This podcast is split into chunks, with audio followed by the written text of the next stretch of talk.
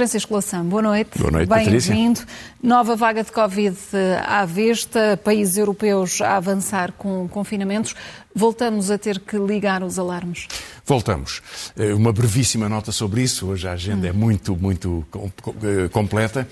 Eh, mas só para dizer, sublinhar aquilo que, já, que a peça já disse, é o maior número de aumento de casos de Covid desde sempre muito centrado na Europa Central e, e, na Europa de Leste, mas na Alemanha mais de 10 mil casos por dia, na Holanda, que é um país da dimensão de Portugal, muito acima dos 10 mil casos por dia. Portugal está-se a aproximar dos 2 mil, com pouca pressão ainda sobre os hospitais, benefício da vacinação, mas estes números nos outros países em circunstâncias muito diferentes. A Alemanha há um terço da população que não foi, não foi vacinada, mas na Holanda são mais de 80%. Não como Portugal, mas mais de 80%. Portanto, o prazo de proteção parece ser, de facto, eh, limitado uhum. e, sobretudo, eh, o risco que podemos ter num inverno, neste inverno, pode ser muito grande confinamentos parciais, fecho de restaurantes e fecho de bares eh, na, na Holanda. Eh, discute-se se assim ocorrerá noutros países eh, e, portanto, temos aqui muitos sinais de alarme e que vão exigir medidas com muito, com muito cuidado, até para proteger a vida, a vida social, mas para garantir que a saúde é um protegida no, no, essencial. E temos que estar atentos a, a essa evolução também nos, nos, próximos dias. Francisco Louçã, relativamente à, à, política nacional, foi também uma, uma semana intensa. António Costa não afastou acordos com, com o PSD. Face aos sinais uh, que têm sido dados, há condições para voltarmos a ter um bloco central em Portugal? Ora bem, eh, eh, houve três entrevistas que eu acho muito interessantes uma entrevista de António Costa, uma entrevista de Rui Rio e uma entrevista da, da Presidente do, do PAN, ehm, que é muito, muito reveladora também. Um, Deixe-me, começando pela, pela, de António Costa, que precisamente admitiu a possibilidade de fazer algum compromisso à esquerda ou de fazer algum compromisso com o PSD. Na verdade, António Costa tem variado eh, em duas semanas em três discursos diferentes. O discurso da maioria absoluta, com que se lançou a seguir ao chumbo do orçamento, eh, o discurso de talvez seja possível uma nova geringonça e agora entrou pela porta grande a possibilidade de um bloco central informal. Não é um acordo de governo como foi o bloco central, mas é é uma, uma cooperação do PSD para fazer aprovar as propostas do PS no orçamento, porque noutras matérias sempre o fez, na questão laboral ou, ou noutras. Agora, a entrevista é muito interessante não só por causa dessa pequena porta aberta que começa a surgir, eh, mas também pela forma tão contundente como ele recusou os pontos de partida para um acordo que diz poder admitir. Eh, só um exemplo, porque eu tratei isso aqui com algum detalhe, que é o exemplo da sustentabilidade da segurança social. Por razões totalmente incompreensíveis, a não ser pela vontade do choque político, eh, António Costa transformou uma questão em que a negociação era possível, e eu até pensava que era fácil, eh, numa grande questão de regime impossível de tratar. Eh, nós estamos a falar de, de, se deve ou não ser alterado, retirada a dupla penalização, a dupla penalização sobre eh, quem não tem ainda a idade da reforma, os 66 anos e 7 meses, e se a reforma mais cedo, que já é muito penalizado pela idade. Eh, e o ano passado houve 30 mil casos de, de, pessoas que se reformaram antecipadamente e a dupla penalização só se aplicou a 10 mil dessas pessoas. Um valor total de 16 milhões de euros. Mas diz António Costa, isto não são 16 milhões de euros, são 480 milhões. No dia seguinte, o secretário de Estado escreve um artigo e diz são mais de mil milhões. Quando vemos uma coisa destas, que não tem sentido nenhum, qual é o, o princípio do raciocínio? É que não se vão reformar antecipadamente as pessoas como tem ocorrido todos os anos, porque hum. não tem outra situação, mas vão, vão se reformar antecipadamente todas as pessoas.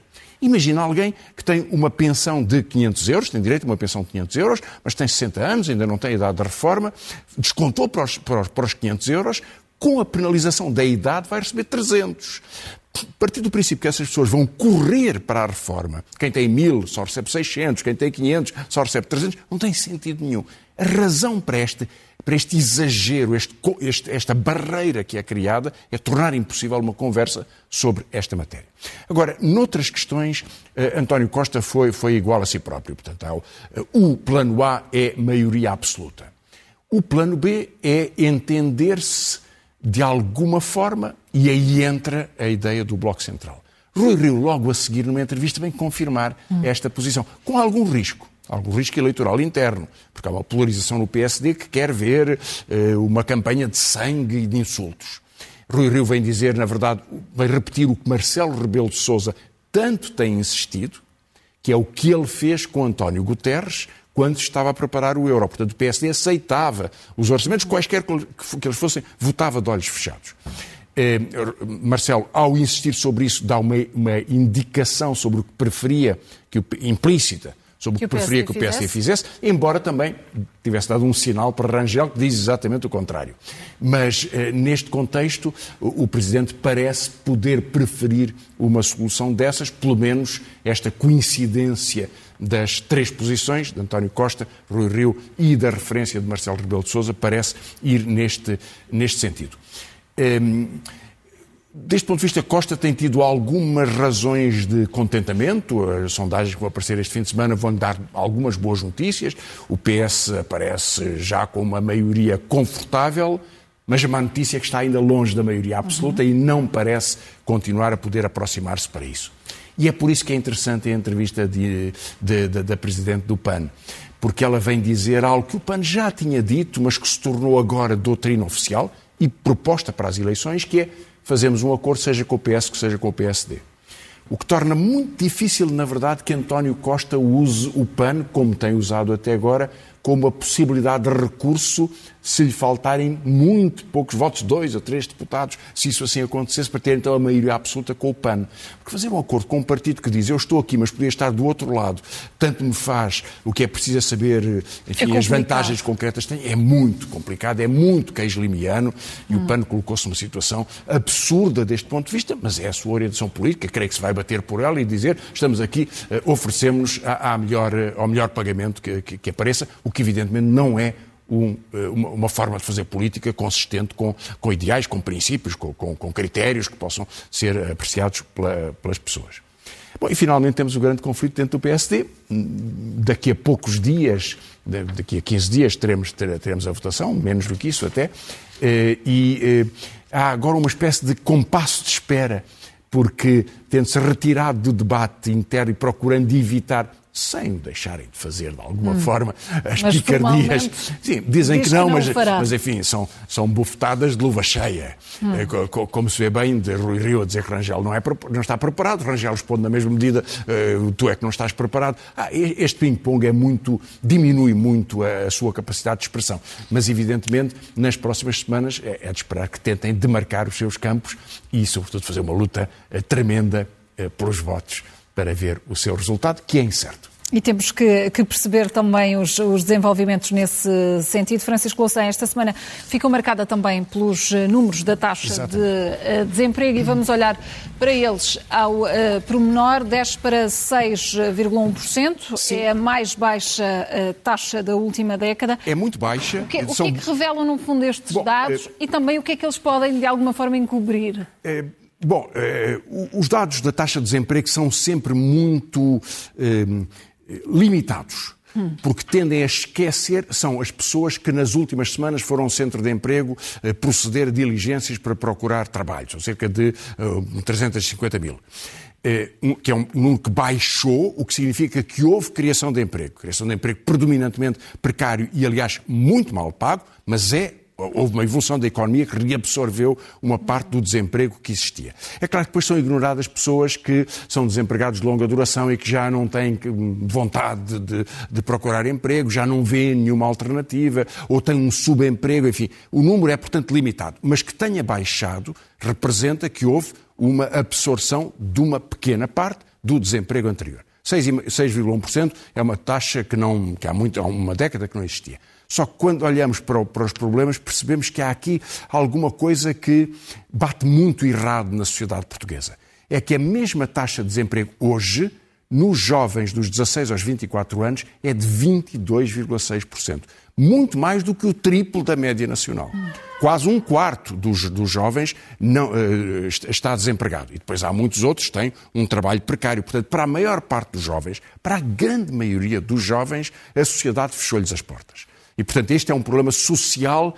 Portanto, há aqui a, a, outra vertente do sucesso ao grande insucesso, uma tragédia geracional. Vamos ver um, um outro gráfico que nos mostra o que é que é o desemprego de longa duração. Porque isso também chama a atenção para que destes jovens desempregados, quase um terço, na verdade 29%, são desempregados de longa duração há mais do que um ano. Mas quando vamos evoluindo na escala da idade, dos 25 aos 34 são quase metade, maiores de 55 anos são 65%. Quer dizer, quem está desempregado tem mais de 55 anos. Ouvimos isto muitas vezes, conhecemos pessoas que nos dizem isto. Sou, sou, sou novo demais para me reformar, velho demais para trabalhar, com 55 anos. É verdade. Dois terços estão desempregados de longa duração. Portanto, o desemprego é um problema de, de distorção da sociedade portuguesa que pune os mais velhos e pune os jovens que estão agora a entrar na, na sociedade. E vamos ver finalmente um terceiro exemplo que mostra o efeito que isto tem é o exemplo que é retirado da página do Instituto de, de, de, Emprego e Formação Profissional. Um economista que eu tenho seguido com muita atenção, eh, que gosto muito, o Eugênio Rosa, chamou a atenção para que, neste momento, nesta página que oferece empregos, que registra a oferta de empregos, há 156 casos de engenheiros ou pessoas com, com, com grandes qualificações a quem é oferecido trabalho. E os eh, valores líquidos andam entre os 700 mil euros. Este é um caso que eu escolhi, mas é um exemplo, mas é um exemplo significativo. Engenheiro de engenharia civil, 5 anos de experiência profissional eh, na zona de Lisboa, 900 euros brutos, ou seja, 700 euros por mês. É, portanto, é, o efeito do desemprego estrutural e o desemprego de longa duração e a desqualificação das qualificações faz com que hoje eh, os jovens que se têm mais formação do que os seus pais, em muitos casos, vão receber menos Muito do que os seus pais tinham ao longo da sua carreira e da sua vida. Portanto, há um problema de emprego e um problema de salários. Problema de salários e de rendimentos, que é uma das provas das dificuldades da economia portuguesa. Hum. Francisco Louçã, merece uh, análise também uma intenção do Governo de aumentar, no fundo, a área de eucalipto. Exatamente, uma grande polémica desta semana. Como é que olha semana. para esta polémica? Bem, vamos a ver. O, o que é que o Governo anunciou? O Governo anunciou através de uma portaria hum. que, conselho a conselho, aumentaria a área disponível para a plantação de eucaliptos num total de 37 mil hectares. Naturalmente, as organizações ambientalistas disseram, mas não pode ser, porque o compromisso é reduzir, nós temos demasiados eucaliptos, tem que reduzir. E o governo veio dizer, não, não, nós aumentamos a possibilidade de plantar, mas só podem plantar em substituição de áreas já atualmente utilizadas, portanto, reduzindo em 10%, que é a lei. Portanto, o governo disse, damos mais área, mas o efeito tem que ser reduzir esta plantação. As organizações ambientalistas têm dois argumentos sobre isto que são razoáveis. Primeiro é que não há fiscalização suficiente. Portanto, dar mais área pode querer dizer a utilização de mais área se não se garantir que a, que a troca é uma redução. E depois há um outro efeito que é este. Porquê é que se dá mais área? Se se quer reduzir, porquê é que não se obriga a reduzir a área que existe? Na verdade, o governo que está a fazer é oferecer aos grandes eucalipteiros a possibilidade de passarem de áreas com menor produtividade, com solos piores, para áreas com melhor irrigação e melhor produtividade. Portanto, está-lhes a dar um bónus, mesmo que peça que cumpram a lei, que é reduzir em 10%. Agora, o que é que isto significa? Eu fiz um, um, um cálculo a partir da área. Em Portugal, 26% da floresta, a floresta não é muito grande, mas um quarto da floresta é eucalipto. É eucalipto. São cerca de 850 mil, eh, mil hectares. É claro, e fui comparar com os outros cinco países. Portugal é o quinto país em área absoluta. A Austrália é 82 vezes a superfície de Portugal. A China é 104 eh, vezes a superfície de Portugal. Ehm, portanto, são áreas muito maiores, mas Portugal aproxima-se no total desta, desta, desta área. Embora, por exemplo, a Austrália tem 100 milhões de hectares, Portugal não chega a 1 milhão. Mas a Austrália é, é muito maior do, do, do, que Portugal.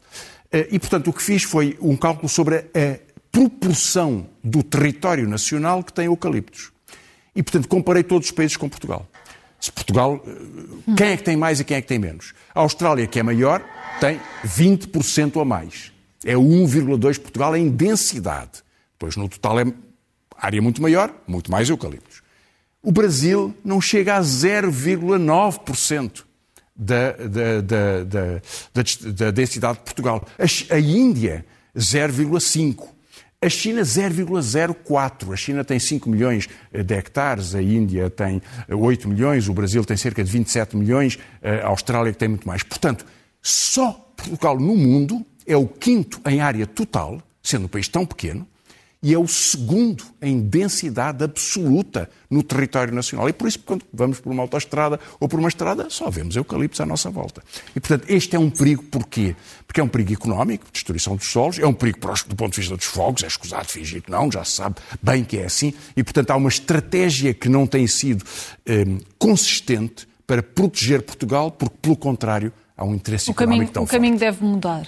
O caminho tem que mudar. Nós não podemos ser o país dos eucaliptos. Isto é uma tragédia para Portugal, Sobretudo não é um orgulho. da tragédia de Pedrógão Grande e daquilo que, E, que e todos os outros, e todos os então. outros, quer dizer, qual- qualquer incêndio, Hum. claro que há outro- outras espécies que são também eh, muito combustíveis, mas os- o, o eucalipto é evidentemente a, a- a rainha, a espécie rainha dos fogos florestais.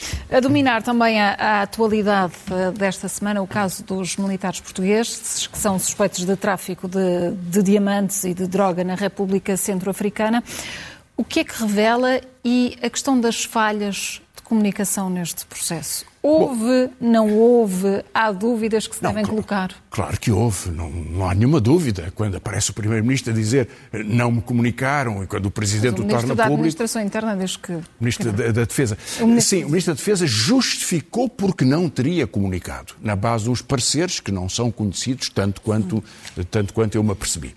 Agora, repare, eu acho que, em primeiro lugar, há uma falha, antes das falhas de comunicação, há aqui uma falha essencial que é esta. É um crime. E é um crime sistémico, porventura de uma, de uma forma prolongada, com uma rede criminosa de grande eh, organização. Eh, as notícias sugeriam eu olho para isso com algum cuidado, porque por vezes, quando surge um processo na praça pública, as, as informações da acusação Não podem ser, as- pois, podem ser eh, adaptadas, Hum. digamos assim. Mas, mas imagine- admit- admitamos que, que seja assim. 40 empresas e quase 70 pessoas é uma rede de enorme dimensão. Na verdade, trazia diamantes ou droga ou ouro da República Centro-Africana até Portugal, que levava depois os diamantes até Antuérpia eh, e, portanto, que, que entrava nestes circuitos internacionais. Não conhecemos bem a dimensão deste processo. Já tem havido indicações contraditórias, que eram, hum, que eram pequenas, pequenos fluxos ou que era muito que era significativo. muito- uma Já veremos grande. o que é que a prova, a prova indica. Portanto, é um crime.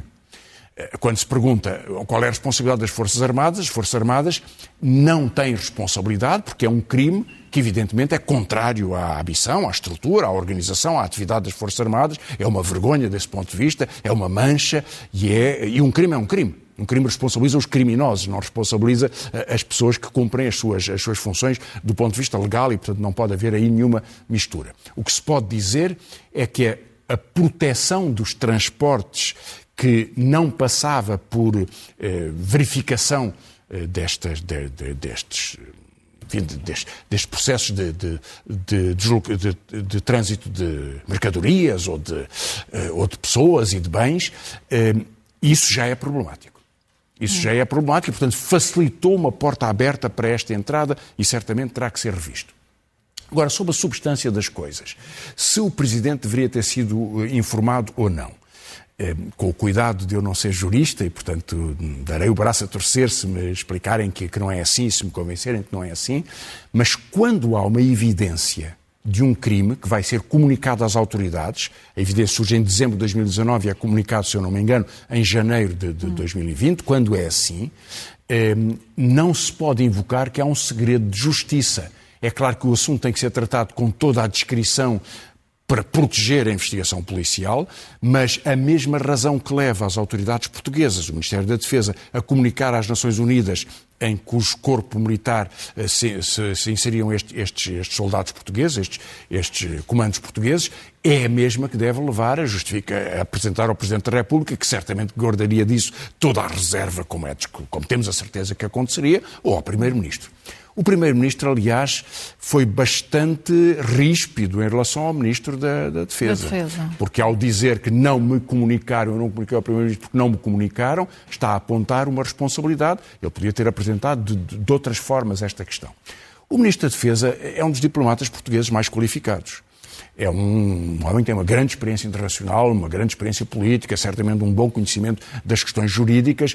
É até Mas difícil de perceber. Sim, é, é uma situação muito, muito difícil de explicar. Ele traz suas razões, irá apresentá-las, mas é sempre corre sempre atrás do prejuízo. Fica sempre numa situação de grande eh, fragilidade neste contexto. Ainda por cima, ele está a conduzir uma batalha contra as chefias militares, uma batalha diferente, totalmente diferente, porque cumpriu os, as indicações da NATO para concentrar o poder de comando das Forças Armadas, segundo o modelo NATO, que não é aquele que resulta da história das Forças Armadas Portuguesas e da sua tradição. E põe à vista uma tensão entre o governo e o Presidente da República. Eu há pouco enganei-me no, no, Ministério, mas foi o Ministro dos Negócios Estrangeiros que veio dizer que não, que estão em completa ah, é sintonia com a é Presidência da República e com o Governo. É verdade. Bom, o, o, repare, o Governo tem que amenizar o conflito, porque ao longo destes anos sempre beneficiou uh, do para-chuvas institucional do Presidente da República e não quer de forma nenhuma mostrar qualquer precedente de, de jogo político que pisasse uh, uh, temos a capacidade constitucional do Presidente, que é chefe supremo das Forças Armadas.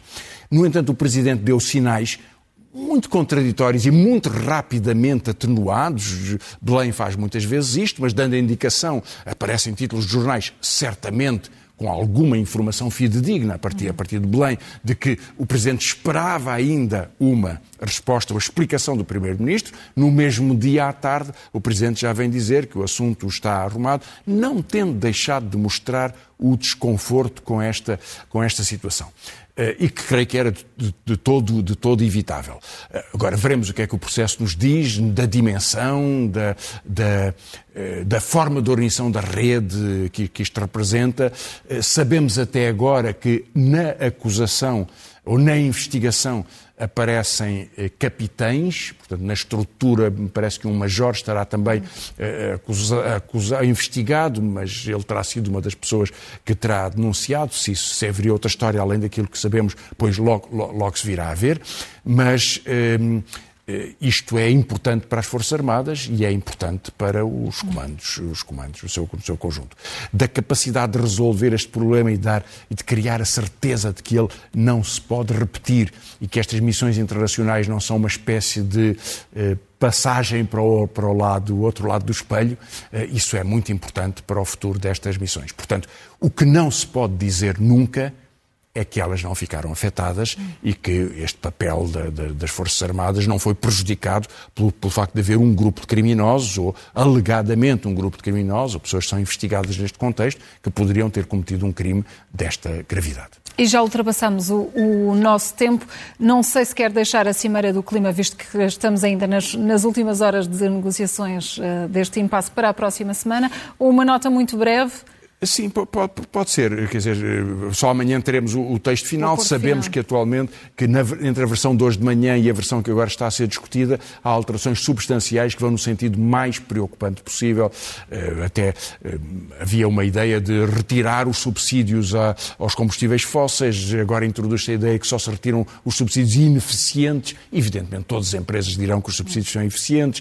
Eh, há uma grande preocupação com a opção portuguesa. Portugal não assinou um compromisso para terminar até 2040 os carros com combustíveis fósseis eh, com maiores emissões, a diesel e a, gasóleo, eh, recusou-se a fazê-lo. Portanto, há, há, há, a União Europeia teve um comportamento muito errático, Portugal também, e tudo leva a crer, a não ser que haja uma salvação da 25ª hora, que amanhã teremos a consagração de uma grande incapacidade de cumprir eh, objetivos. Mas na próxima semana, texto, certo, haverá muito a discutir. E voltamos a abordar este tema na próxima semana. Vamos às sugestões. Então, só algumas sugestões. Duas historiadoras, Mafalda Soares da Cunha, Resistências e Submissão e Revolta no Império Português. Em todos os, ela conta a história de, ao longo de, de, de séculos, em todos, em todos os continentes do Império Império Português de eh, movimentos de resistência e de, uhum. de combate. Outra historiadora, Fios Vermelhos, Portugal Última Esperança, judeus que passaram por Portugal rumo à liberdade, do Clube do Autor, Margarida de Magalhães Ramalho. Depois, um, um editor, eh, Mário Mendes de Moura, na Poeira do Tempo, na Quatro Estações Editora, conta as suas, suas histórias como editor, que é, evidentemente, uma experiência interessantíssima. Na cultura, Carla Soares conta a história de duas mulheres entre Portugal e Angola, mãe e filha, as suas histórias que cruzam a história destes dois, destes dois países, gente feita de terra. E, finalmente, um livro curioso, João Palmeiro Rodrigues de Matos, na oficina do livro, Sem Rei nem Rock, origem, as origens das expressões populares, incluindo Sem Rei nem Rock, ou muitas outras, alfacinhas, uh, vai para o maneta, amigos de peniche, enfim, muitas outras expressões que são cuja origem é contada neste. E o momento zen desta semana tem alguma dessas expressões que se possa aplicar não, não? Não creio, a não ser que seja o ping-pong ou alguma coisa assim, porque é sobre Rui Rio e, hum. e Rangel, eh, mostrar um pouco o que as surpresas que a política nos pode trazer. Tão amigos que eles eram, tão próximos, tão confiáveis, tão fiéis, e agora é isto que se vê. As coisas mudam. Francisco Lassano, boa noite e até, até para a semana. Patrícia. Rui Rio é uma das minhas grandes referências políticas. E estou certo de que é e vai continuar a ser uma das grandes referências políticas da maioria dos portugueses. Tem, como todos nós sabemos, uma elevada bagagem cultural, uma inegável capacidade intelectual e uma carreira profissional, seja como jurista, seja como académico. Eu não ia dar um passo atrás, principalmente quando o adversário que eu tenho teve o pior resultado da história do Partido Social Democrata. Talvez não devesse falar muito, porque não tem aí um grande registro. Estou aqui a debater pequenos remoques com o Dr. Rei Rio, nem a dar remoques. Se reparar, eu não ando no Twitter a atacar ninguém. Ele ataca-me, eu ataco a ele, eu digo que sou melhor que ele, ele diz que é melhor, sou melhor que ele, e vamos andar.